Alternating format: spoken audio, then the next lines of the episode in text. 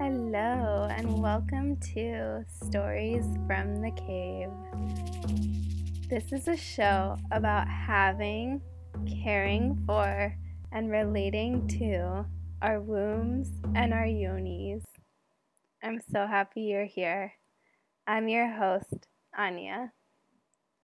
Say a couple things before we dive in about language. The English language is limited and it's imperfect in a lot of ways, so just want to clarify a few things. The first is that when I talk about female reproductive system, I want to acknowledge that that's imperfect and I know not everyone's going to use it to reproduce, and I honor that. The second thing is that there are many words to refer to different parts of the female reproductive system. So there's vagina, vulva, yoni, pussy, womb, uterus, many more. Each of these words refers to anatomically different parts of the system, and they each carry their own energy and have their own meaning. But for the purposes of this show, we're just going to say that they're all valid and use them slightly interchangeably. I just told my guests to use whatever words feel right to them. The next thing I'm going to say is that the intention is for this show to be as inclusive as possible. We're going to talk about the emotional, the spiritual, the physical, as well as the energetic aspects of having a yoni, of having a womb, and different people are going to resonate with different parts of that. So, this is a show that centers the experiences and the stories of yoni bodied people. But anyone is welcome to listen.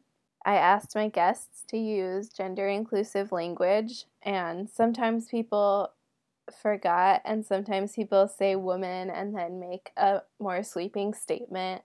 And I didn't always edit this out because sometimes I think what they go on to say is still really meaningful. So, listener, if you are able to when this happens. If you want to just switch it in your mind to female bodied people or yoni bodied people, um, because this show is focused on the experiences of people with female bodies, and I recognize and honor that that doesn't always overlap with women. So, this show is a collection of clips from interviews I interviewed a a handful of people and they each got to select from about 10 questions and decide which ones they were most attracted to answering. Uh, they were told that nothing is too weird, too much, or not enough. So you're really going to hear a whole range of answers, and I ask you to try and listen with an open mind. You'll hear my voice sharing thoughts and asking questions throughout. And then at the end, I'll share my own stories. There is an ebook that accompanies this show. This show is story based, and the ebook is going to be more informational and um, just go a little deeper and have a lot of resources. So there's a link for that in the show notes. Additionally, there will be a fundraiser linked up in the show notes. All funds raised from this podcast will go to three organizations around the country working on menstrual justice and reproductive justice for Black as well as low income female bodied people in this country. You'll hear more about that and why that's important at the end. So, to help you get in the space to listen, I will be guiding a brief embodiment exercise. The first thing I will ask you to do is rest your hands on your low belly. If your hands are not free, you can just imagine. Begin to take some deep belly breaths.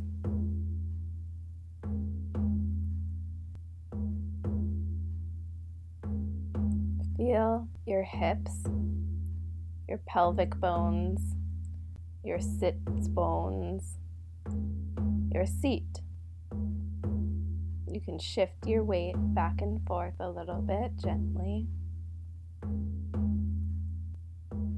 Feel your center.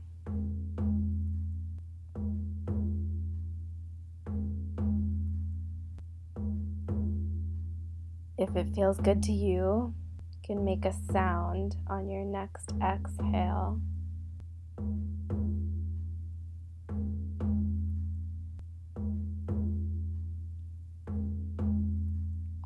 Filling the belly with breath.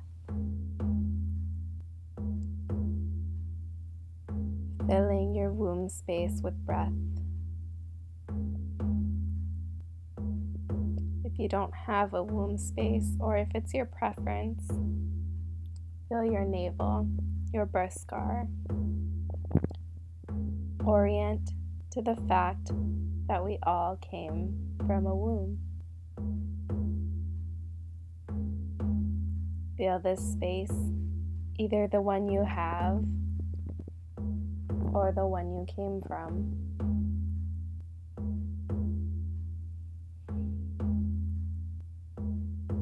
you can let yourself begin to visualize it. Maybe as a safe, dark cave deep in the earth.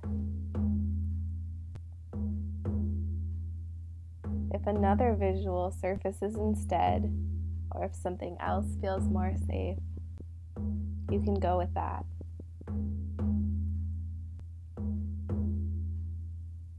You can continue sending breaths here.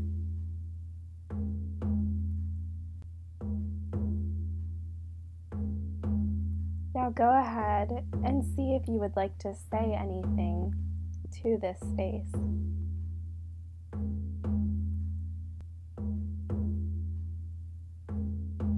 Or maybe if this space wants to say anything to you.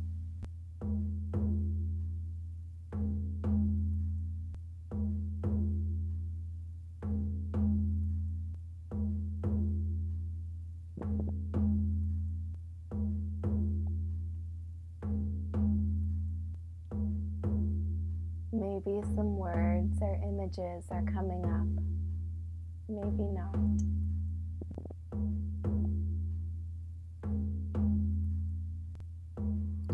Just keep breathing and sending love to this cave.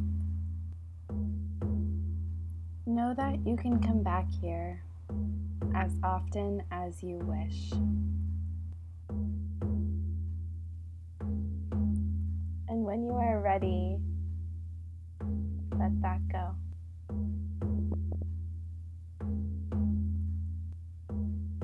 Now, if you want to, I invite you to visualize all of us in a big, very comfortable cave.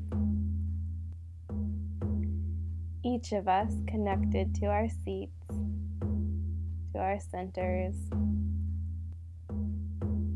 ready for story time, ready to receive.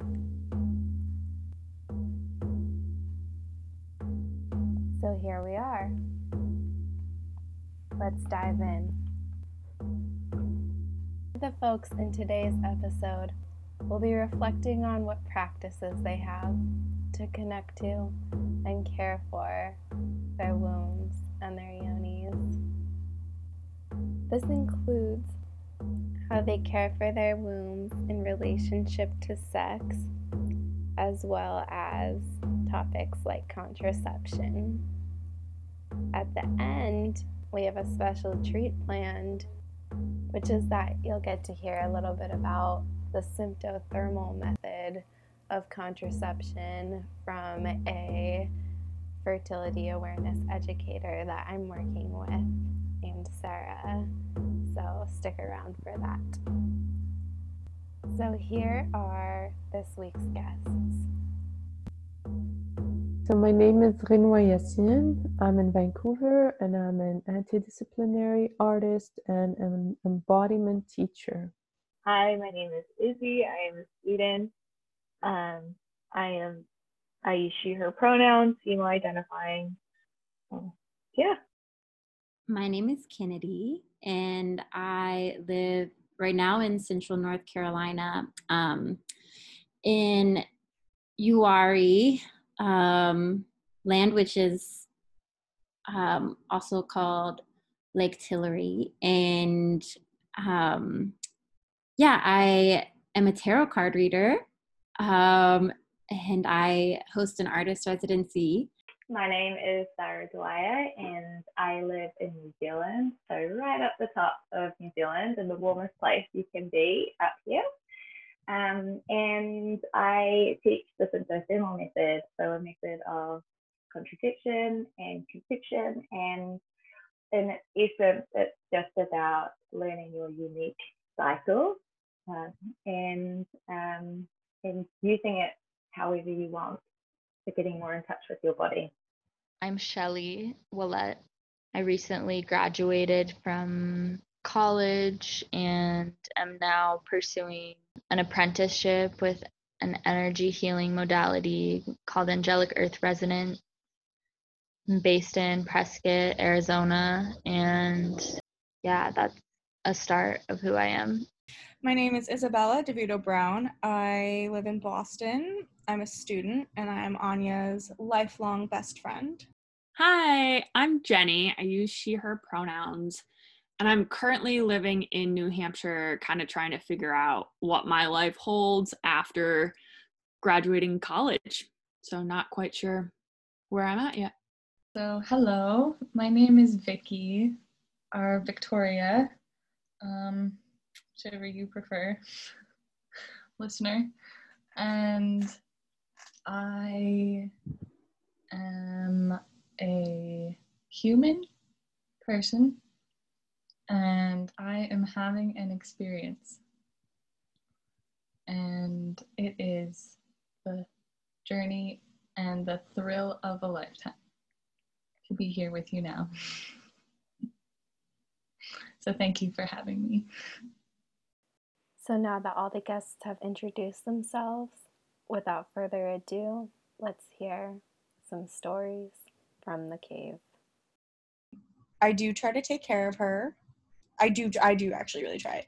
Um like I use coconut oil to keep her nice and hydrated and I like, you know, if I I I tri- I do shave my vagina sometimes, not all the way. Um and when I do like I use good products. I don't like put shit into my vagina. I use vagina to like talk about the whole thing. I am when I say vagina, I mean vulva as well. I just want to clarify. Um, so I don't put things inside my vagina, um, but I do, you know, wash her, keep her clean, take care of that girl. I like to air her out at night as much as possible. I don't like wearing underwear all that much. I feel like it constricts everything. Um, honestly, one of my favorite things to do during the summer is to like make the water cold and then just like open my vagina to the water and have like the cold water just cool it down and I'm like you're just it's like such a different feeling. And it's like oh uh, I can breathe again. Fuck yes! Like I didn't realize how much like heat was coming from that, and like it just Yeah. cools your entire system, and not in like a masturbatory way, but just literally like you know washing your face after a long day, like washing your coochie after a long day in this like heat, and especially in the humid heat that is Massachusetts. Just a peak day.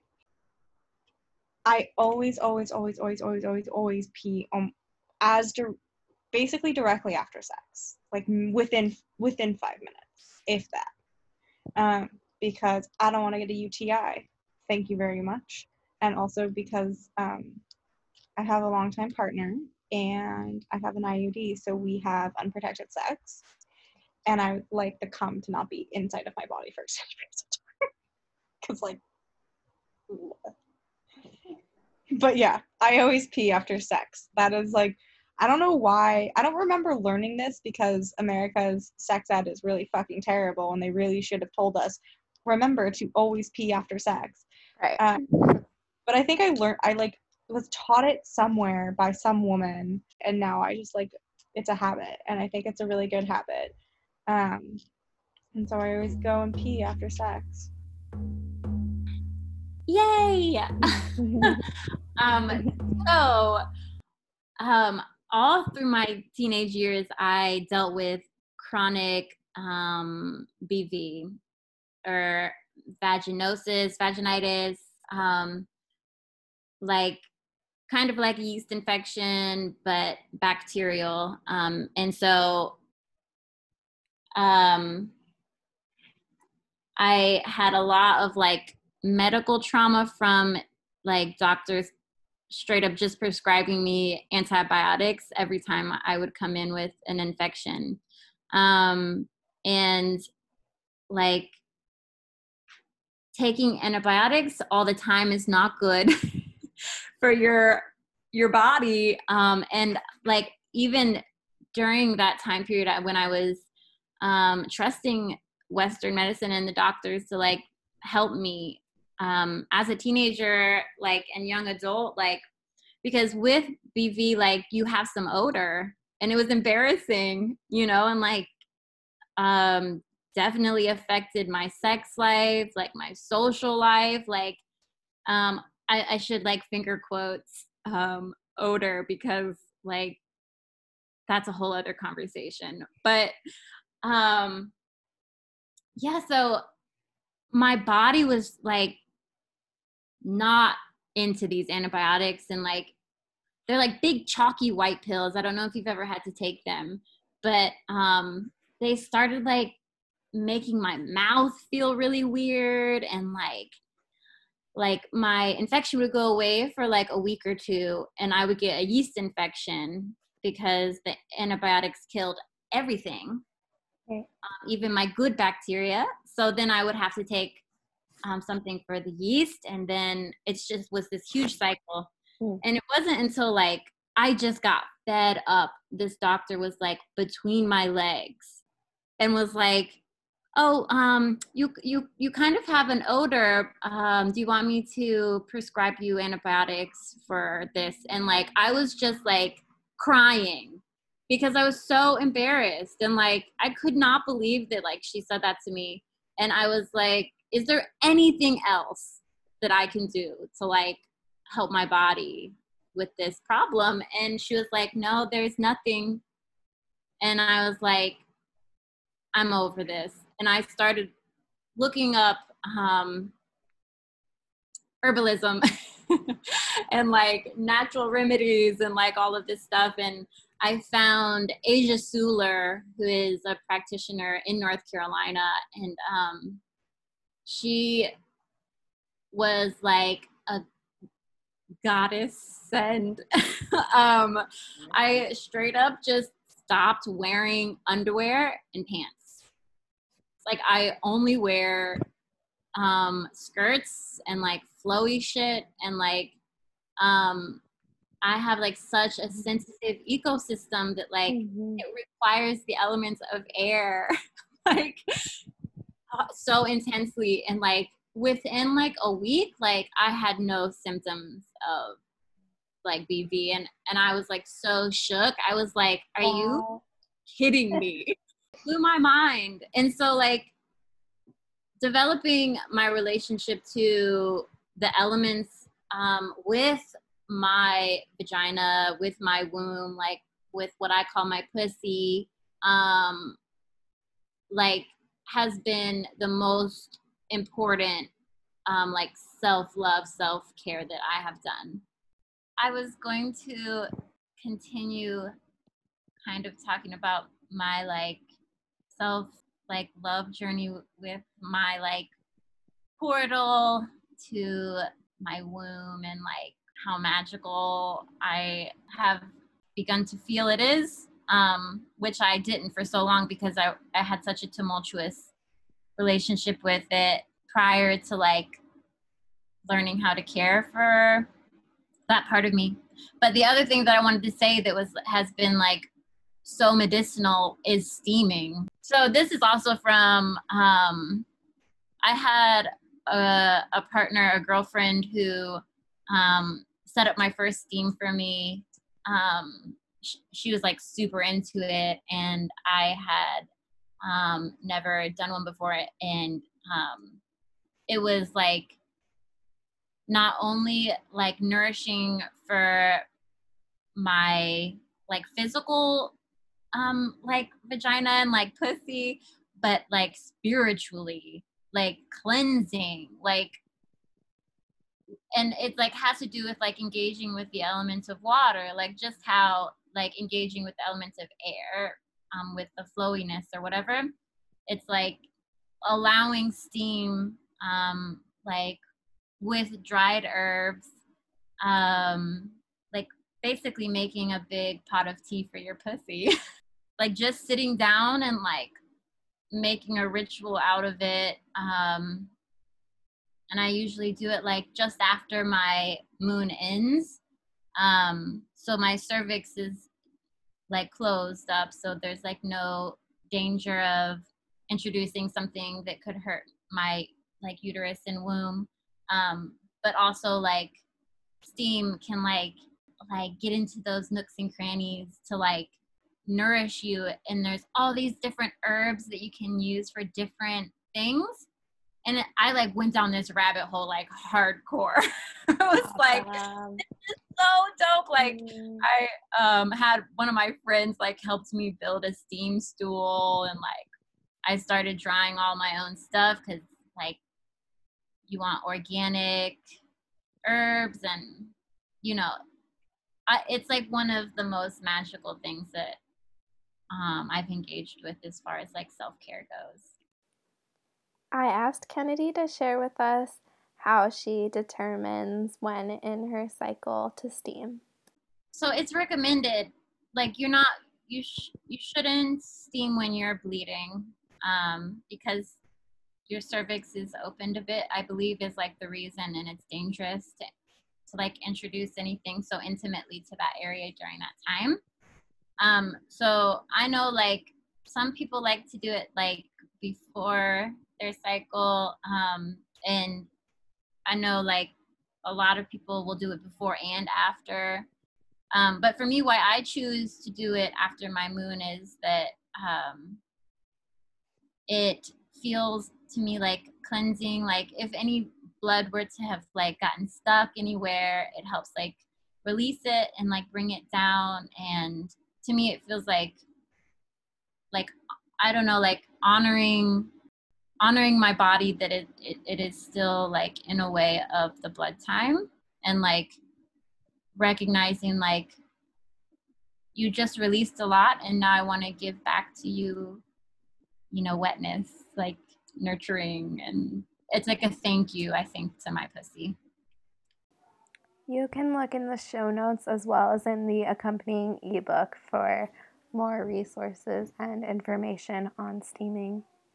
So like as far as like the elementals go and like connecting to um the root and like this like really powerful place of magic um is I just wanted to mention the other two elements which are fire and earth and um both of these practices I also got from Asia Suler and to like um, rebuild your relationship with or rebuild my relationship with um, my like pussy was to like give her um, love. Like every day for a month i wrote like something i loved about my pussy like on like a calendar is like every day so like that's fire like self-love like compassion like um, your energy, like literally giving your energy to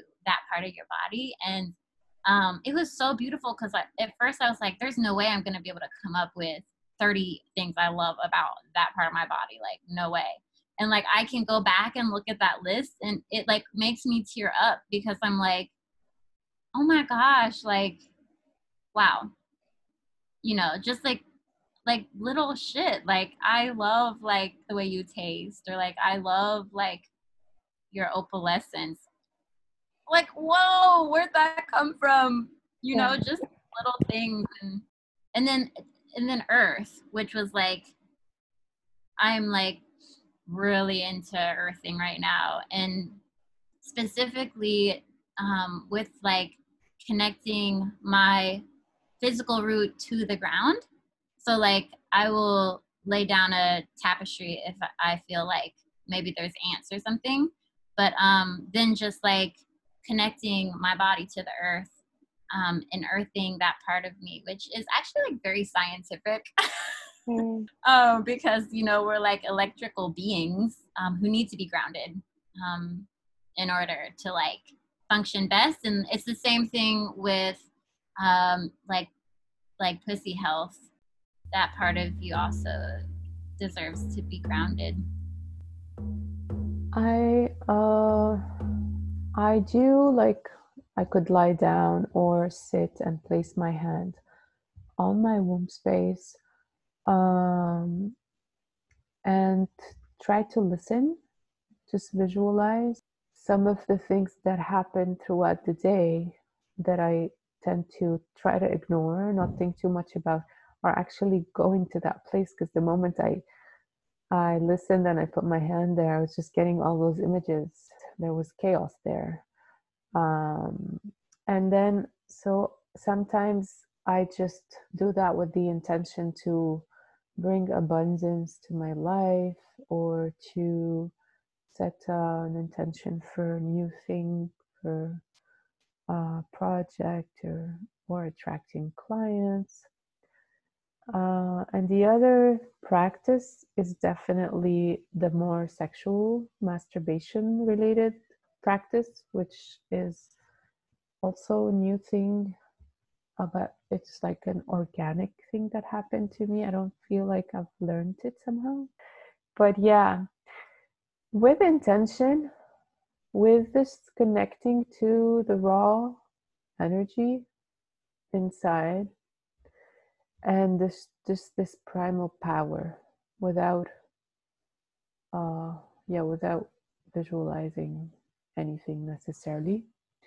And with it a lot of times come voices, come sounds that need to come out, and they can be very primal too, uh, and not just sexual. The way like I sound if I'm having sex with someone, they just sound a little closer to my voice when I was having contractions, and um, this fascinated me because when it happened, I was yeah, I was in contact with something almost bigger than me. Um, so when I really want to attract abundance, I feel I need to find this space, a full body orgasm, and then uh, move that energy of the orgasm through maybe just my breathing or visualizing my body. Uh, move it everywhere in the body but expanding the chest with it as much as possible and going back with the breath to the womb area. Because sometimes an orgasm is in the head, or just in the chest, or just in the shoulders, or in the back. But what I feel when I feel that power, usually, and it's a full body orgasm, it's usually um, the whole cylinder is filled with air and expansion. So, and it just keeps going from womb to heart. I also do some kind of like um, more activated breathing while undulating my spine while sitting and while really connecting to this area. Um, and yeah, I also feel connected to the wildness inside. Yeah, I personally work with a jade yoni egg, which is a, a a, piece of jade that's been carved to be this the size of a small egg, like smaller than like a normal chicken egg. Yeah, I use that to help me to connect with my womb and to uh, address any trauma and um, just holding patterns that are there through yeah doing exercises with it and meditation and sometimes sleeping with it in my yoni um, while also holding an intention around that. It's an ancient practice that um, helps to uh, build like a positive energy within the womb space. And part of that is that there's a lot of reflexology points inside of the vagina. So having the yoni egg inside of you helps like activate those points that sometimes hold tension or are connected to other parts of the body like tension held in other places of the body that's root it is trauma that does have to do with the womb um like for instance like how we stand like the posture that we hold ourselves in has a lot to do with like how we're feeling. And how we're feeling of course has a lot to do with our womb health and our sense of connection within our womb and to our womb. Um and yeah yoni eggs are just excellent for helping to transmute that energy. Um, and so having the yoni egg inside uh, one thing that can be done is like sitting in a cross-legged position and then just like putting your hands on your knees and then moving your hips and kind of undulating your belly in like a spiral motion because that helps create that like that energy spiral um that moves the energy inside of you and helps unlock the the energetic flow from that like root and sacral chakra to go up the spinal cord and just kind of like invigorate your whole body and your whole life. I will sometimes do dream work with the yoni egg. So, like, I personally really enjoy sleeping with the yoni egg inside of me. It feels like I always have like really interesting dreams that like are definitely feel like they're releasing something you know going to bed with the intention of doing dream work with the yoni egg asking the yoni egg talking to the yoni egg crystals do hold consciousness and after I take out the yoni egg, it's always like very hot. It's holding energy that was inside of you. Like it absorbs the energy. Um and then so what I do personally is I go outside into nature, whether that's my backyard or like a nearby meadow that I can just like know that it will be safe there and I bury it.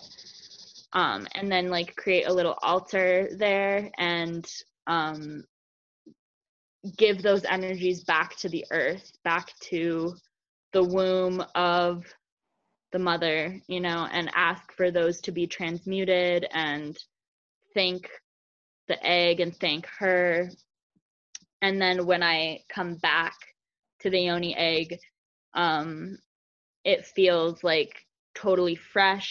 Also, like wash it with like natural soap, and I burn cedar around it, and then I put it on my altar, and I have this like lotus flower bowl that has salt. That's where I always keep the egg. There are many different ways to work with yoni eggs, and I loved hearing about all the ways that Shelly works with hers. For me personally, when I've worked with an egg, um, I use it as a tool to go into that space, that sacred space, and connect with it um, and activate it and explore it and just kind of see what's there. I think it's a great idea to keep your egg on your altar or in a special protective pouch. Olivia from Earth Mama Medicine tells us that once you take your egg out, you can just wash it with the soap that you would use on your vagina and water. So, that is another easy way to keep your egg clean between uses. especially if you're not using it specifically for the intention of cleansing work, then you might feel like that's all you need. Um, but I think what Shelly provided us is an example of how you can use it for those types of cleansing rituals and how you can use intention and the elements to create your own ritual. Look in the show notes and in the accompanying ebook for more resources on how to use a yoni egg. Shelly offers us a few more practices of the ways that she connects with and cares for her womb space.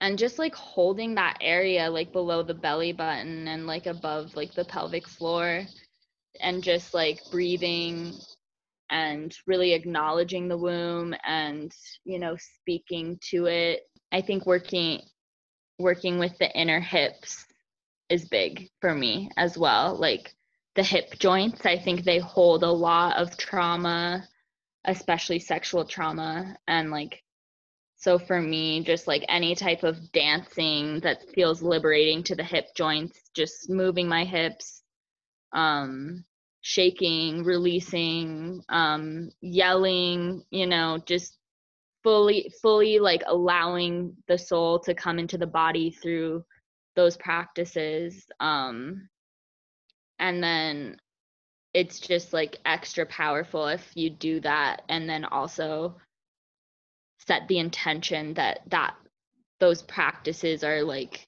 that you're wanting to um use those to connect with the womb and to listen to the womb and um you know, even if you don't feel like you have a connection with your womb, just stating that you want to, just saying, womb, yoni, I want to know you. I want to connect with you. I want to be open to your wisdom. I'm listening. You know, I can resonate with like the frustration of like not knowing how to connect or like that's been a part of my journey. Uh, to get me where I'm at now. yes, this was like an extremely, insanely vulnerable topic for me. Um, and um, it's something I feel kind of embarrassed about saying. So I'm going to go ahead and say it. Um, yeah, I I recently realized that um, my vagina is absolutely not um, okay with having casual sex like ever. And I recently, I mean, I think I, I kind of always knew that about myself, but also went ahead and um, had casual sex, you know, many times, even though it really i knew on some level that it was going against something in me and um, a part of my body and like my my vagina would rebel against me and like the only times i've ever had yeast infections is after like the day after i've had sex and so i've definitely gotten some clear signals from my body that that's um my vagina is not down. And yeah but recently like very recently i had an experience that it was like slamming the door shut forever i think which is really like um feels extreme and like scary kind of and intense and just like a commitment um yeah she was just like no like no more Vicky, if you uh, if you continue doing this, like I'm just gonna scream louder and louder at you. So, um, and I, I think I realized that it's it was like, um, I think it was conditioning that t- was telling me that I was supposed to have be okay with that engaging in in sex that way, and um, because I I know that my body never wanted to, but I felt like I had to, or like there was maybe something wrong with me that I didn't had no desire for that. so yeah um yeah and this also feels like oversharing and very vulnerable but um feels okay to share also that um it's kind of like like i can't like it's two sides of the same coin like i can't neglect my vagina but i also can't like force it into um like deeply intimate exchange of energy with another human being anymore because um, unless unless all of me is okay with that um but like the other side of the coin is that I still need to have a relationship with my vagina and figure out what she needs and give that to her myself. Um, yeah, so I think the art of self pleasuring is like essential for, you know, I think essential for bodies maybe, but that's kind of, you know, to each their own. But such a like rich place to get to know yourself and it feels like like I almost want to just be celibate and like not even go there ever. Um, really, in my being, I'm like, it's cool. I don't need that. I don't need to engage with sexual energy at all. But um, I also realized that that's also like cutting myself in half, and that that is actually a seat of a lot of my power being in my body and knowing what that means. Um, and so it feels like I can't neglect that either. Um, so it's like, I don't know. I, I also feel like this is a very budding relationship because it was like in the last in the last six months for sure that I um, came to terms with myself and kind of like gave myself that gift. Like okay baby you don't need to have casual sex if you don't want to. And um, yeah that felt pretty big. And and now i'm also kind of like hearing the voice of my vagina and being like okay but i have needs also so time to explore that like a uh that like push your edge there where that feels kind of like it feels like a very vulnerable vulnerable place to meet myself. So that's like exciting too and very like tender. So yeah so it's like both of the like like those are the two sides of the coin that i feel like that's how i have to care for my vagina in relationship to sex like it's just for me right now yeah and i think it's really important to talk about Mm-hmm. um, but it does feel like for me anyway i know it's not the same for everyone but i have like layers of conditioning around that which would make it seem like uh, something that shouldn't be talked about kind of like squealy about it but yeah no i think it's beautiful Uh, I think deep belly breathing is one way that I connect to my womb. It seems I don't always think about it connecting to my womb, but it definitely does. Uh, and a lot of the times when I'm in yoga and shavasana, I like to put my hands on my womb and on my heart, and I really like, yeah, like holding that space in my body of my womb, or I'll like put a blanket over it kind of as like protection. Mhm. Um yeah, so I think I I really like being aware intentionally of that space through breath or just putting my hand there. Um, or even just like my thoughts sometimes. I've done a couple woo meditations, uh, but I haven't ever really stuck with them, but they were really interesting. And I have heard a lot about how that can be really impactful and powerful for people. Um, I also I have a yoni egg that I kind of bought on a whim at a festival. I had never seen them before and was really intrigued and was like, well, I could get this for myself and just kind of see what happens.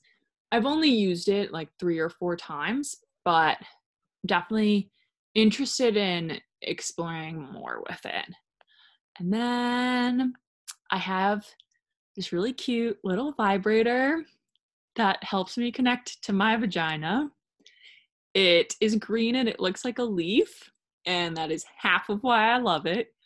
But also, it just it helps with clitoral stimulation, and I found that that is a really just like having that little toy to play with is so fun and it's such a good way to help me connect with my body. It's so fun. Mm-hmm. it was my graduation present to myself. I'm actually, it's on my to do list to get one. oh my God, do you want this? Yeah, I do. you look at it. Ooh. Isn't it cute? It's just like a little Ooh, It is cute. I like its color and its shape. Ooh. It's so cute. And it's Ah. waterproof. Awesome. Yeah, I really got it. Like, so you could use is it in like the bath if you had a bathtub? Yeah. Whoa. Nice. uh last night actually was the uh, f- uh the last night actually was the full first full moon in October and I had a little uh full moon festival or full moon what's it called ceremony and I had lots of candles lit and I was like dancing and I was like, "Oh, I could use my vibrator right now." And I had a really interesting moment where I was like, is this like a bat? Like, should I not do this during this sacred space? And it was interesting because I, it was like, that was like the small voice in my head. And the bigger voice in my head was like, no, like pleasure, sexual pleasure is spiritual. It is, it is part of what this is. And that was so cool to be in this space with myself where I could be like, I am going to pleasure myself and I'm going to do it because it's a spiritual practice and it can connect me to the world and the goddess and the energies all around. It was really cool.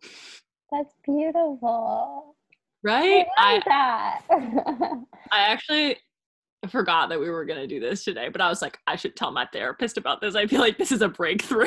yeah. It sounds like it, especially because you had the little like shamey kind of like voice come in. Yeah.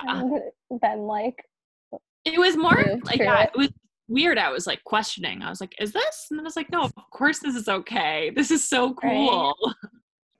That's so awesome. I know. I feel like I can have like I feel like I have that too. Like the part of me that's like I don't know. Sometimes I feel like I have like two kinds of like sex and like one is like less sacred and one's like more sacred, but I also Yeah. think that's like partially true and it's partially like that shamey voice that's just like not I don't know, like it can all be sacred and it can all be okay and beautiful and like yeah.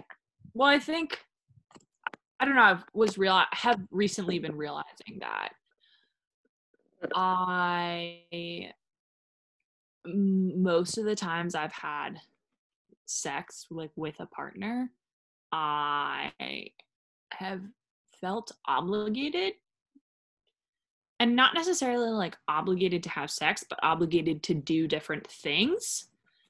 And like, I don't know if I've ever actually just felt fully comfortable in it, which is, yeah, really interesting to realize. So that's what's next. yeah. Finding someone I can actually be fully comfortable with and be like, hey, so I do like sex, but I don't want to have it with you right now. Right. Yeah. I'm on a break from sex. Um, it's been like a month or something. I mean, it's been like since the fire. I just like I don't know. I'm feeling kind of like not that connected to my womb right now, which is like an interesting thing that I have to do this project. But it actually is like I think good. Like I finally came to terms with that. Like I was feeling all this resistance and then like I um got to a point where I was like it's okay because like dis having like disconnect can be like part of the, you know, part of Oh, the yeah. relationship and like there should be room for that in this podcast and like in this Totally. you know? So i think it's like good actually and that like i don't know. Yeah. But so i haven't been wanting to go there right now but i'm sure i will again. When I was dating, beep. I like penetration was painful for like a mm-hmm. year. And it was painful like with another person entering, but it was also painful with me on Mhm. myself. And that was Mhm. really interesting. And I think it's connected to a lot of other things. Um, but I think a big piece was just like I was disconnected to my partner. yeah and so i couldn't have good pleasure because our relationship wasn't healthy and i like knew that Mhm. so it was like showing up in my body which is wild yeah i was in like an on and off three year relationship. And it was like the the last like year and a half year where we were like not actually dating but still hooking up. Um and it was just painful. It was like it hurt and it was really weird. Um and it was freaky and i went to talk to my gynecologist and she was like nothing like you're fine basically like do you use lube? And i was like yes um like that is not the problem. Um i like actually did have sex with someone else over the summer and that wasn't super painful. It was like a little bit but not nearly as much which was really interesting. Um and basically since then i haven't had sex with anyone else and so i don't know but it's less painful with myself now and i think a lot of why it was painful was just connected to being in an unhealthy relationship and my body being shut down to allowing someone in my vagina. Was like yeah no you're closed to this person. You're closed to anything in relation to them. Um so that was like really interesting to see. And yeah i don't know if it would be the same with someone now but i'm kind of in a space where i'm nervous to have sex in general because i want to have good sex and like feel fully comfortable and safe in all of the sexual acts I partake in in the future, which has not necessarily been the case. Um but yeah, I'm I'm really curious about seeing a uh what are they called? Mm, the people who do vaginal massages. Mm. No. there's like a few different modalities I i'm very interested in this too i want to receive this work and then like maybe potentially learn to give it one day but Oh, I would yeah. be so comfortable with you doing it. Aw, thanks.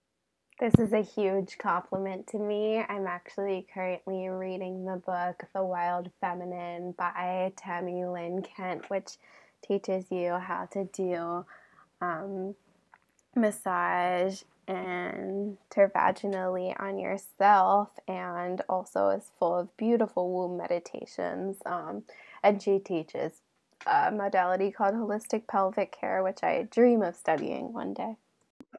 I like first heard about it when I uh, I took a psychology and sexuality class at Prescott College, Mm. and it was basically a class around this book, Vagina. Have you read Vagina? I have not, but I've heard. Oh my God, it's so good. It's so good. have to read it. Anya. But that book is the first time I heard about it. And it was like in the book, they were talking about how a lot of people, like, or maybe it was in the class in our discussion, like a lot of people were really uncomfortable with it. And I was like, that actually felt so right. And no part of me was uncomfortable, which was interesting. So I was like, okay, maybe that means something Mhm. which was really cool. Yeah. And I think too, like, I had some sexual trauma as a kid. And so, like, that's when I, I told my gynecologist about that. And that's when she was like, oh, maybe you should go get, um, like, a vaginal massage. because it can get stored in our bodies. So that's really sounds like a interesting. Cool like, gynecologist. Right? I yeah. But yeah, it was really cool being like, yeah, it's probably connected to that, which was like a negative sexual interaction and then being in like a negative relationship with also like unhealthy sexual interactions. Yeah, my body was just like, no, Yeah. stop. I just like, we stopped having like doing any internal things. I was just like, this is not fun. Um, and then we'd like try it every once in a while and it wasn't really ever good. Um, yeah, and then like I know that I don't like one night stands. Like, I'm sorry, I'm not gonna sleep with you and then say goodbye. I wish I could. That would be so cool. I feel like that would be very empowering, but that's just not me. And so um my partner at time kind of wanted to do that. And I was like, hey, if you want to be sexual with me, that's fine. Like we don't need to be we don't need to tell people more than that um, but you need to spend the night. Like I need cuddles afterwards. I need you to sleep with me. Um, so like that, I think that's kind of the compromise I came to in that not nest very healthy moment of my life. So I do want to just step in and mention that it is coincidental um, that you've heard a few people talk about making the choice to not have casual sex right now or um, to only focus on self pleasure right now, and that it's not, I'm not intentionally trying to present it as if self pleasure is the only type of sex that um, can be a part of womb wellness or care practices around sex. I think that there can be beautiful, um, casual sex can be beautiful, and we can cultivate womb wellness through more casual sexual interactions as well. And it, it was just a coincidence that none of my guests chose to focus on this. So, yeah, I just wanted to put that out there. And if we make future episodes, then maybe you will hear from some other folks who uh, talk about those types of experiences as well. So, what you're going to hear next is about contraception, and you're going to hear three people's stories, well, four, including myself, about a little bit about contraception, and that is certainly a part of womb wellness and taking care of ourselves in that way um, by selecting contraception methods that work for us. So, the first two people you're going to hear from have journeys with IUDs, and then the special treat I mentioned at the end, um, you'll hear from my coach who teaches the symptothermal method of contraception, um, which is a type of fertility awareness tracking. So, and I just want to make it really clear that I don't think that one of these ways is better than the other. Um, I think it's going to be different for everybody. I am completely supportive of people being able to make their own individual choices around what type of contraception they want to use and for there to be um, availability and accessibility to different forms of contraception um, and also for information about all of these forms of contraception to be as accessible as possible so i do think we have a a lack of information about some of the side effects of birth control, um, hormonal birth control being shared in doctors' offices. And I think that that is problematic. But um, I do not think that the use of hormonal contraceptives themselves are inherently problematic, and they may be the best choice for some people. Um, so you'll just hear me sharing about my own experience with natural contraceptives and um, like the symptothermal method and why that feels good for me, but that's just for me and I don't expect everyone to do the same thing. I I got my period when I was 13 for the very first time. And um I think I think it was like literally like maybe 2 weeks later I got it again, which was very weird. I was on a oh my god, it's so awful. I was on a ski trip and I had to buy one of those like 50 cent like tampons that didn't even have like an applicator. Like who the fuck invented that shit first of all? Why? Like I, what?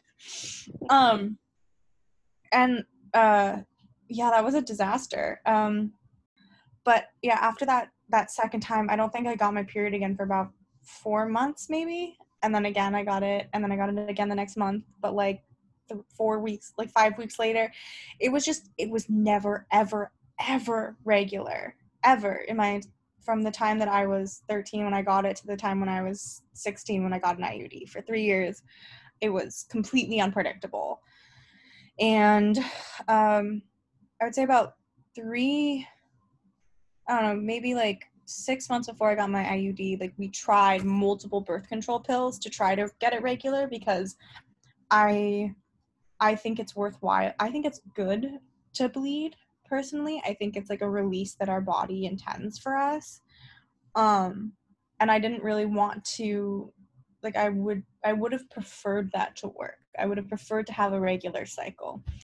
Um, I like I would have preferred that, um, but unfortunately, my body did not. Like we started on the lowest level, then we went to a higher one and a higher one, and my vagina, like my body, just didn't give a shit. Like really, she was just like, "I'm gonna keep being weirdo over here," and so I ended up getting an IUD because it was just, it was so awful, and my periods fluxed between like horrible cramps and just gushing like literal Niagara Falls over here, right?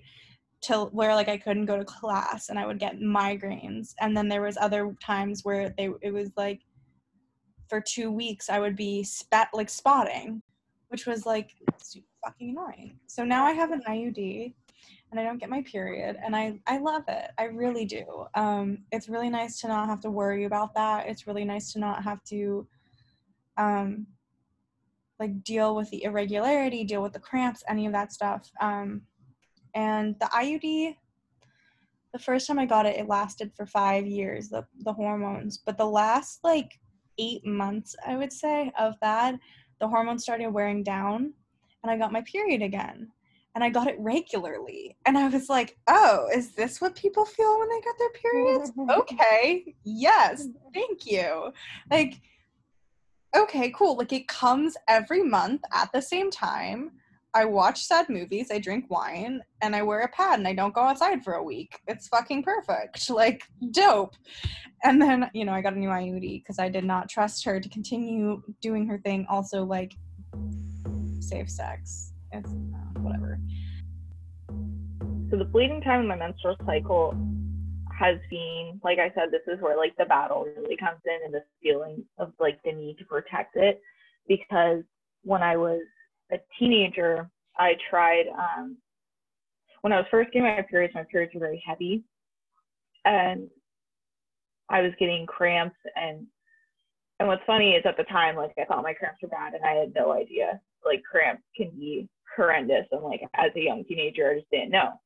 So I was having cramps thinking that those were bad. And, you know, I was also not sexually active yet, but realizing that that could be on the horizon. So I started taking, um, I went through my school and I got the birth control pill. Um, I grew up in Berkeley. So I went to Berkeley High, and Berkeley High has a health center in which kids can go and get birth control. So I got prescribed birth control, and it made me a crazy person. And it I was only on it for two months. In the first month, I um, it made my periods more stable and lighter, and it like cleared up my skin. It I felt like made me curvier. Like it just I got that like good uh, birth control glow that you can sometimes get when your system is in sync. And then Yeah, the following month, I everything in my system just fell to chaos. I was having mood swings, and my period became regular. It became like really light sometimes, and then really heavy other times. And I was getting it frequently. Like I want to say, I was getting it about every two weeks. Um, so and like my energy levels were all over the place. Like I wasn't sleeping at night, but then I was exhausted during the day. Like it just that pill was not right for my body, and it set everything into a frenzy. So I had to get off the pill. And then I wasn't on any birth control for a while. Um, and that felt really dangerous. Like, as a female, I just felt like for myself, I wanted more control over that, especially like the boy that I was dating at the time was not the most considerate and respectful individual. And so I always felt like, hmm, as he, like, I need to I need to have this extra backup just for myself in case like things go awry because sometimes condoms break and you just never know. So uh, then when I was about 18, 19, I went and got my first IUD and they gave me, uh, it was called Mirena. So, but what I didn't know is that Mirena is typically, I guess it's the IUD that they give female bodied people who have already given birth because your uterus has stretched. Um, and so I did not know that. And I am a 4'11 female and I've never given birth. So my body is pretty small. Um, and so I started to have you know, for the first six months, my you know, my doctor told me, okay, you might experience some like cramping, spotting, like things are gonna be a little wacky while your body adjusts this and then it'll regulate after six months. So the first six months were horrendous and I was having cramps so bad I couldn't go to work and my I was bleeding still every two weeks. Um, but this time I was bleeding hard. Like it wasn't like spotting, it was like a torrential downpour of my period every two weeks. So then I was also becoming anemic. And like it was just a kind of my system was really not okay. But like I said, I was in that six month buffer. So I was like, okay, I'm just gonna hold on and it'll get better. And then a year went by and it still wasn't good. Um, and so then this is where I had to really fight for my uterus and my vagina because I had to go to the doctor. And I went to the doctor several different times and was like, there is something wrong. Like, I think this birth control might be mean. Like, I don't know what's going on, but like, there is something wrong.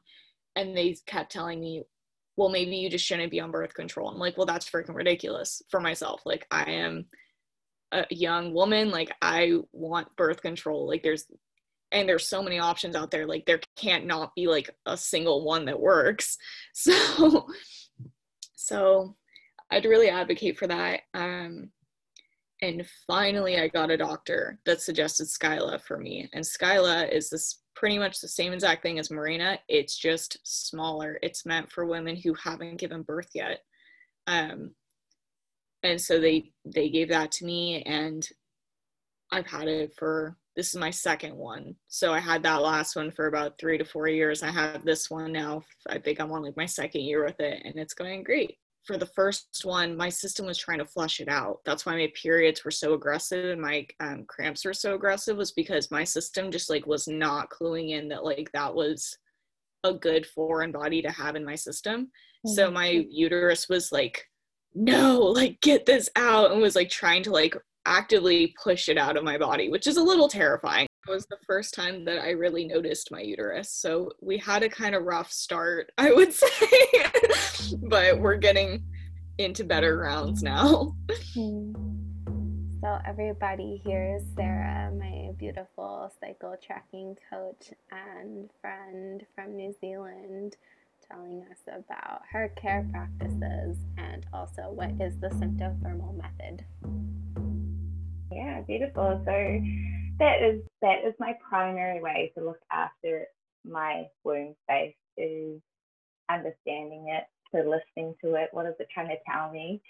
Um, again, it, I think from the womb space, it extends outwards into life as well. So understanding um, the menstrual cycle and how to work with it, um, again, goes outwards and how to work with the energies of life. Um, I feel like that's reflected everywhere. And so, yes, I, as you said, teach women and menstruating people about their cycles um, and how to understand what is going on in their particular cycle. Um, the hormones at play, I really look at the logistical things um, and check how the cycle, if it's healthy, um, people are ovulating, because ovulation is, is a sign, a vital sign, it's a sign of health. And uh, what I have found is people can really step into their own health care. They're really looking after their own health care.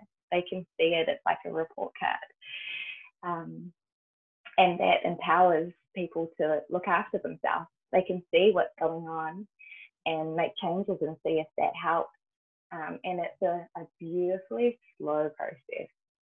And that's what I love about it is in this fast-paced world is the slowness and really thinking deeper in.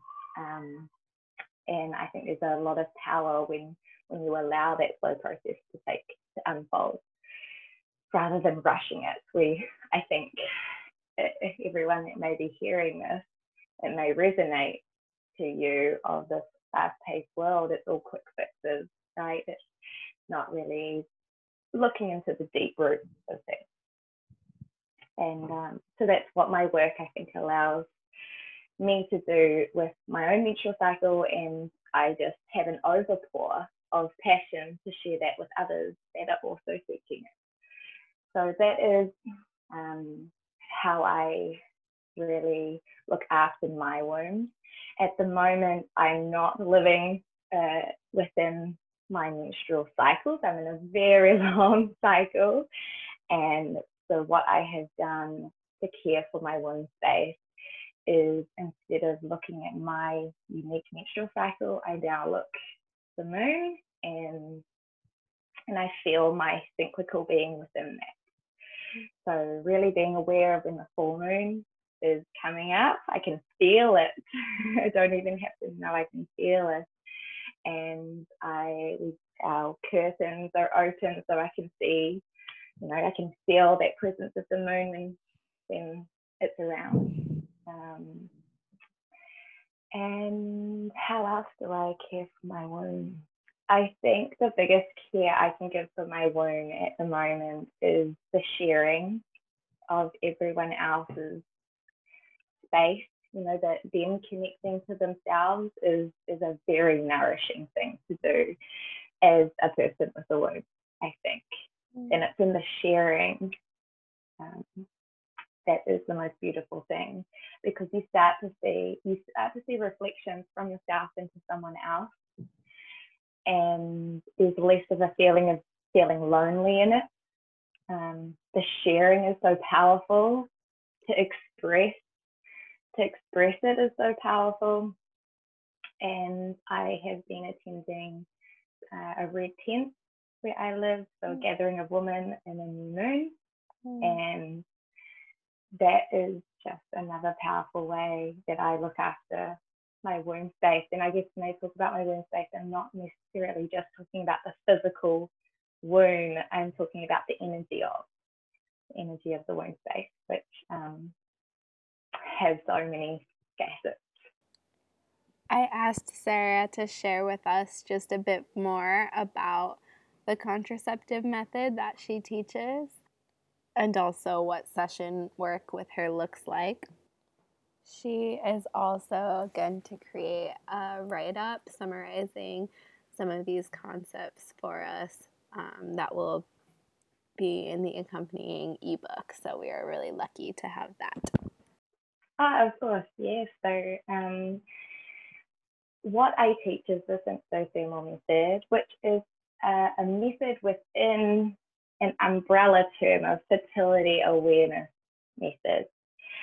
So when we're talking in contraception, um, fertility awareness is just understanding when you're fertile, when you're not. And uh, the symptothermal method is a double check method uh, where you're observing your cervical mucus, your sensation, uh, your basal body temperature, and optionally your cervix position. And using all of those, we put in guidelines, double check guideline at the start of your cycle and at the end, um, highlighting your fertile time and also highlighting your infertile time. So for contraceptive purposes, you would use the infertile time for unprotected sex.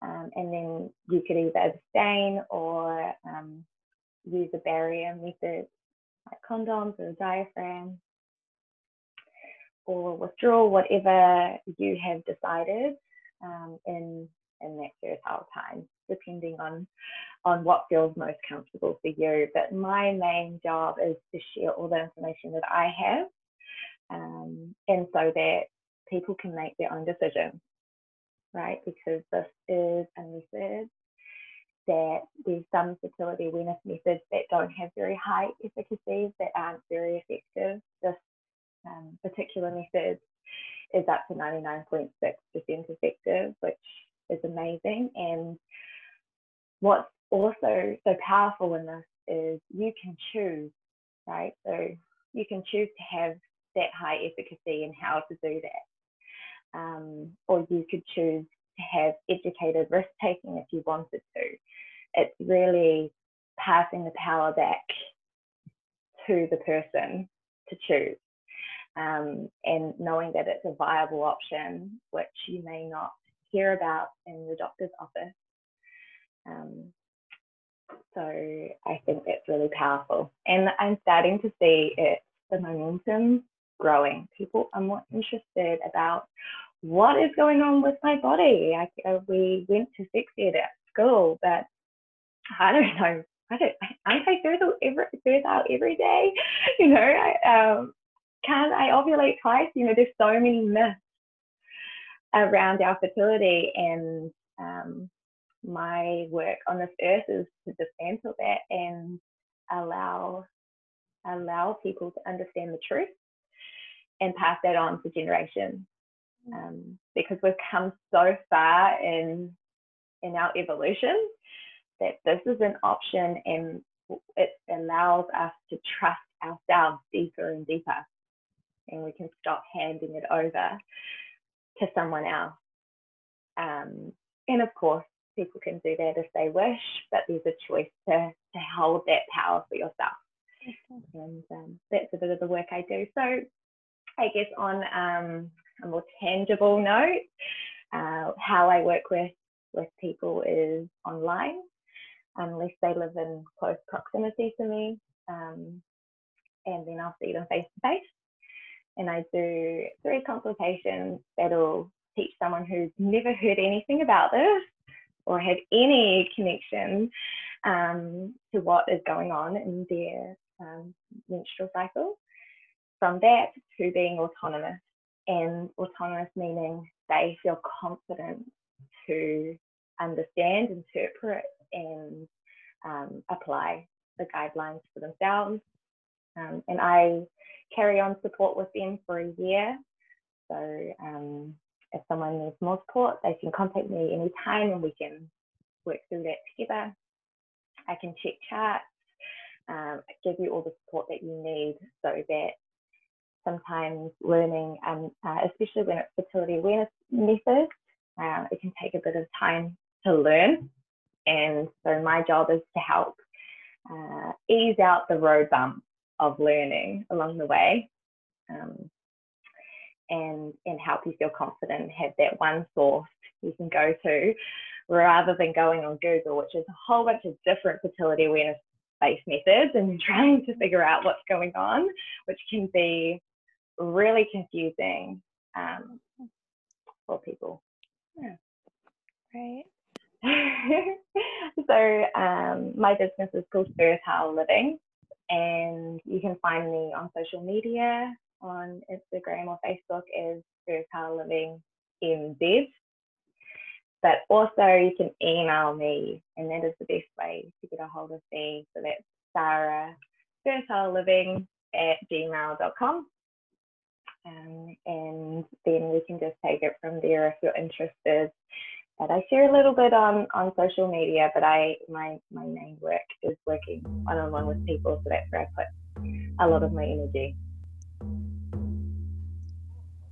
As I mentioned, I'm doing this type of work with Sarah now, and I'm finding it so cool just to dive in and learn about my body in this way. And it is just making the process so much smoother and easier and more simple to have her as a coach in that process. Um, and that's just been really fun and wonderful for me and a beautiful part of my self care in these past months. So I will put her contact info in the show notes.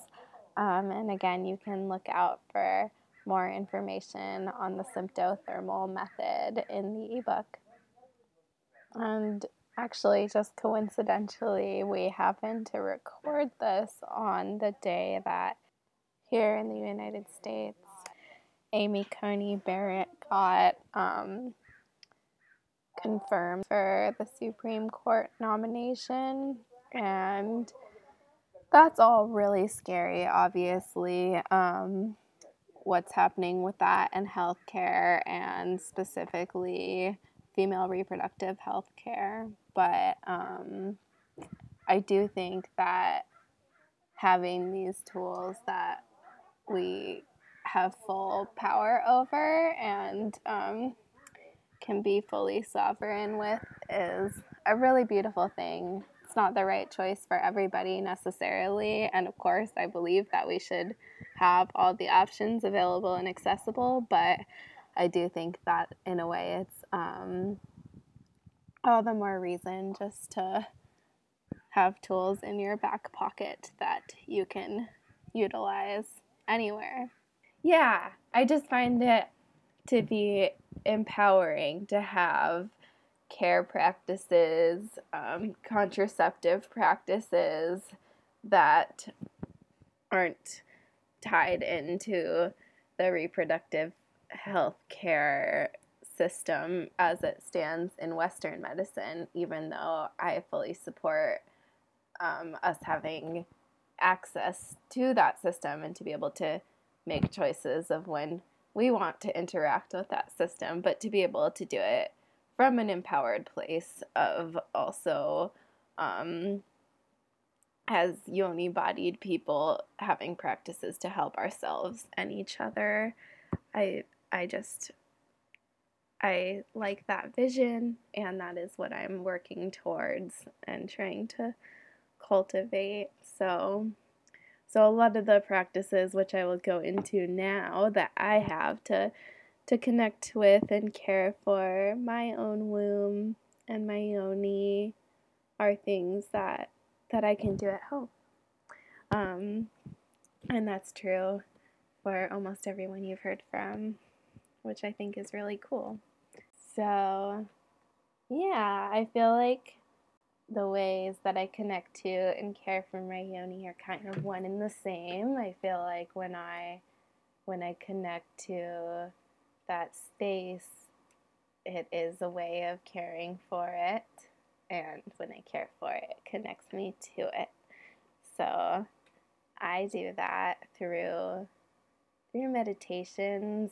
Um, which I guide a short meditation at the beginning of each episode, and that is kind of like what I do on my own. I know I talked a little bit about how I connect to my to my womb in episode 1 and yeah, just having a relationship of sometimes not all the time, but when it feels right, going to that space and seeing if there's images there or messages there and having that communication and practicing that through meditations. There are some really wonderful guided meditations out there for doing this type of thing.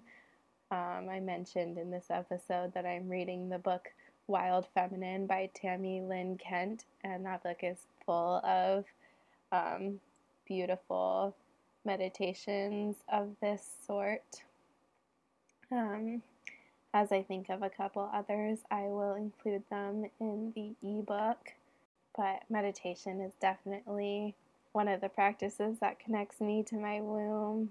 Um, I like to have an altar, and when it feels right, I personally, the stone rose quartz helps me connect to my womb. So having having rose quartz on the altar, as well as sometimes um, art with vaginas, or for me, art with uh, goddesses or the moon.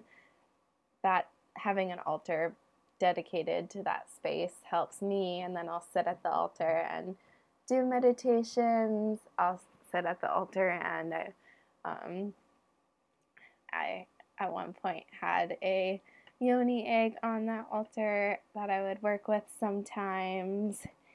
And um, it's also nice to steam at an altar like that. Yeah, yoni steaming, as our guest Kennedy mentioned earlier, that's a practice I too really enjoy. Um, getting to connect with. I mean, I love the element water and I love working with the herbs. So bringing that all together, and it's just such a um, just such a healing experience. I have some of my best womb meditations while I'm yoni steaming, and it just really feels nourishing for that space. Yeah, what else? Um, I'm just starting to experiment a little bit more with doing intravaginal massage on myself and working with those, um, working with just unwinding some of the tension in there, which I can feel just when I touch my belly or when I tune into that space. Just starting to feel comfortable working with that with touch, but I think that will be a much longer journey. And and I actually said earlier in the episode that getting a vibrator was on my to-do list and I have since done it. So connecting with my pleasure in that way and just exploring my my own sexuality in that way is also part of how I care for for my yoni at this time. And then yeah, cycle tracking, um, like I'm learning to do with Sarah, as I talked about, is another way that I'm just feel like I'm I'm doing it. I think that having it as a tool I can use for contraception is only like a side benefit, a fringe benefit for me. Um, my main reason for doing it is because our cycle, as Sarah said, is our fifth vital sign, and just we can learn so much about our health in general by looking at the health of our cycle and looking at patterns within our cycle. So, personally, I'm doing it just to kind of like check in on my health in general um, and I just find it, as I said, I find it empowering to have that as a tool that's that I know how to, that I'm learning how to do, and then to be able to have that part of my healthcare be in my own hands feels good. Um, and I'll write down notes on my chart about my mood throughout my cycle. So I'm just just really learning my own patterns in that way. And Sarah also teaches to uh, feel your cervix and feel the shifts in your cervix and just the daily practice of bringing attention, um, not just while you're bleeding, but every day throughout the cycle, bringing attention to how your body feels and how your yoni feels how your cervix feels is fascinating and feels like a really cool way to be caring for my for my own reproductive system. So that's a little bit about where I'm at. I feel in a way like I'm a beginner at some of these practices. Um, I'm I'm just beginning the tracking journey and I'm just beginning the the journey of practicing intravaginal massage here and there on myself. I'm just beginning the journey of um, the herb school I'm in and studying botanical medicine for female reproductive health. So it's all really exciting to me. And yeah, for me, my educational journey is um, tied in with my womb care journey because that is what I love. So I'll keep sharing. Um, if you go and follow me on Instagram, my Instagram is F A E A N A Y A. Um, I will give updates there throughout my journey in the years to come about how, about my own womb wellness, and as that turns into, my goal is for that turn turn into a a more professional or clinical practice at some point. So keep updated with that if you're interested. And tune back in next week to hear about care practices for the bleeding time as well as people's relationship to their blood and their bleeding time. Um, and that's another huge way that I care for for my womb is by caring for my cycle and for myself when I'm bleeding. So, I hope you enjoyed today's episode and I hope you make it back then.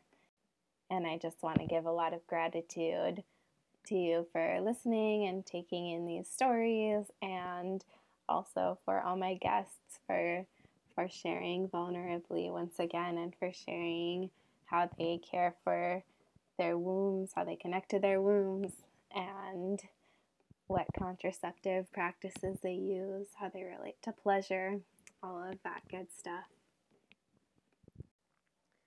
So, share this podcast with a friend that you think would also feel inspired by it. Go follow me on Instagram for updates at Faeanaya, so F A E A N A Y A and look in the show notes for the accompanying ebook um, instructions on how to get your copy of that. Additionally, I will link up the GoFundMe, uh, which I will ask that if you are a white person listening to this podcast, um, then go ahead and make a donation to this fund of 5 to $15 per episode if you are able to. And here is why. The history of reproductive health care is full of horrors and is deeply intertwined with racism. Today, we still see racism play out in the governing of female bodies and in institutions that interact with reproductive health care. Menstruation and birth are not processes that are honored in this country, no matter your race or class, but this does not affect us all equally. The maternal mortality rate in the United States, where this podcast was recorded, is three and a half times higher in black birthing people than in white birthing people. According to the Black Women's Health Imperative, 50% of low income bleeding people that were surveyed had to choose between food and menstrual products in this past year. This podcast is not specifically about all the disparities that exist within female reproductive health care. Many of the voices, including my own, are speaking from a place of great privilege. If you are a person who benefits from privilege in this country, you know having a womb can be complicated enough without the added layers of racism or lack of access. That is why I've created a GoFundMe associated with this podcast. The funds will be distributed equally to three organizations working across the country to provide menstrual products and reproductive health care services to Black and low income female bodied folks across the country. If you are a person who benefits from white privilege or class privilege and you enjoyed listening and felt inspired by these stories, please make a donation to this fund, which will be linked up in the show notes. I would recommend donating 5 to $15 per episode. These donations will go to the Positive Period Project from the Black Women's Health Imperative, the Mobile Healing Unit Sista Van from the Black Women's Blueprint Organization, as well as the Black Women's Birthing Justice Organization. At the end of January 2021, the GoFundMe will be closed and the funds will be distributed to the organizations that I listed. If you are listening to this broadcast after that, I would still very much encourage you to give a donation to one or more of these beautiful initiatives. All right, everybody, take care. Thanks for being here, and I will see you next week.